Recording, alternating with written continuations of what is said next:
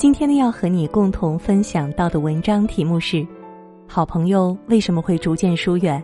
这是我听过最戳心的回答。在《亲爱的安德烈》里，龙应台对儿子说：“人生其实像一条从宽阔的平原走进森林的路，在平原上，同伴可以结伙而行，欢乐的前推后继，相濡以沫。”一旦进入森林，草丛和荆棘挡路，情形就变了。个人专心走个人的路，寻找个人的方向。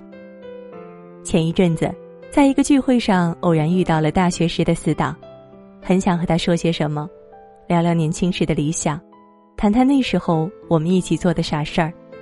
可是，终究还是没有说出口。他也很默契，没有提起从前。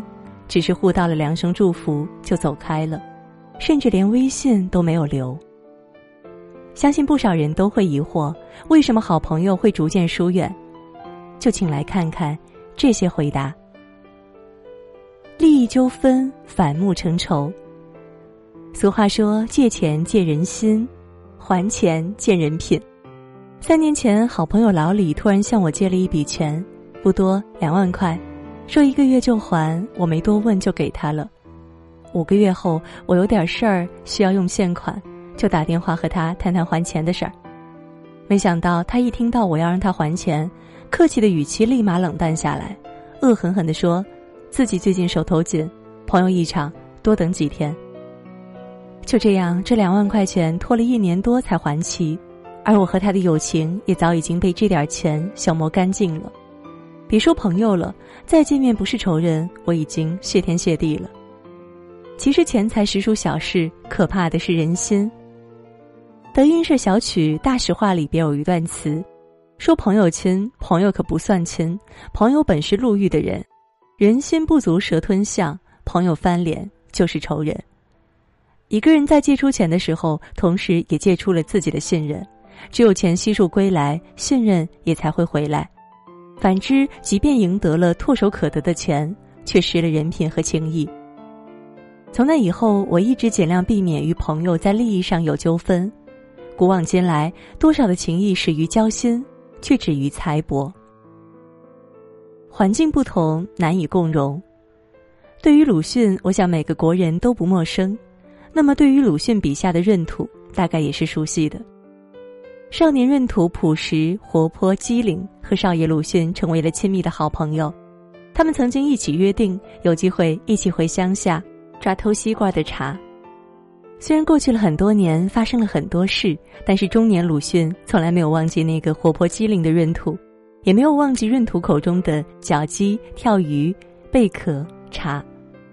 可是当他们真的见面时，中年闰土毕恭毕敬的一句。老爷瞬间打破了鲁迅的幻想。昔日的同窗，数年后一个成了公司老总，一个成了作坊工人，自然再难以称兄道弟。曾经的闺蜜，数年后一个成了政府要员，一个成了超市服务员，自然再难以结伴同行。谁都没有错，生活的不同、环境的差异、思想观念与生活态度的天壤之别，都会让故友做鸟兽四散。时间在变，人也在变。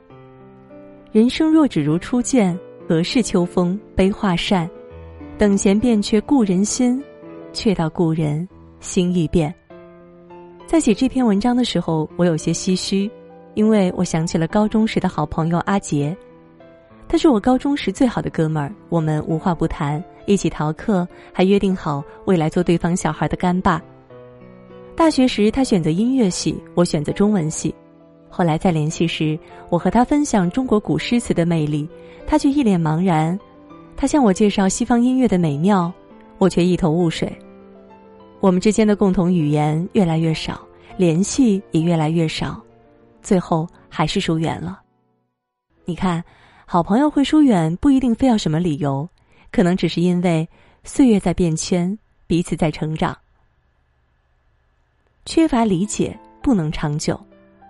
阿莲不太能吃辣，但她的朋友阿娟却无辣不欢。每次两个人一起吃饭，阿娟总是点上满满一桌川菜，还要吩咐服务员一声：“记得多放一点辣。”全然不顾阿莲无奈的表情。久而久之，阿莲不再同阿娟一起吃饭了。她找到了一个也很喜欢吃辣，但是愿意为了她嘱咐服务员少放点辣的女孩。世上没有完全相同的两个人，朋友之间相处讲究求同存异。你能理解我的难处，我能体谅你的麻烦。缺乏理解的友情，必然是一段痛苦的友情，自然而然就疏远了。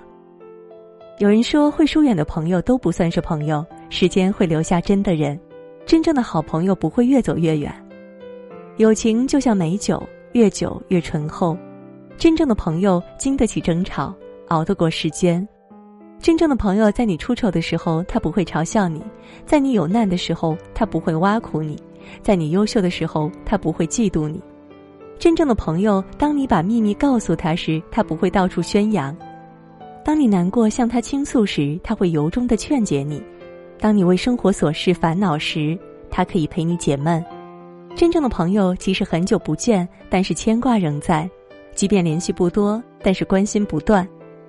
真正的朋友不比爱人差，不比父母低。真正的朋友可以陪你度过一生，直到永久。朋友能走过一年不容易，能坚持两年值得珍惜，三年已是奇迹，五年才叫知己，十年依旧还在的，应该写进生命里，二十年不离不弃的，就是你的后天亲人。在这个善变的年代，多一些包容，少一些计较，致生命中不离不弃的朋友们。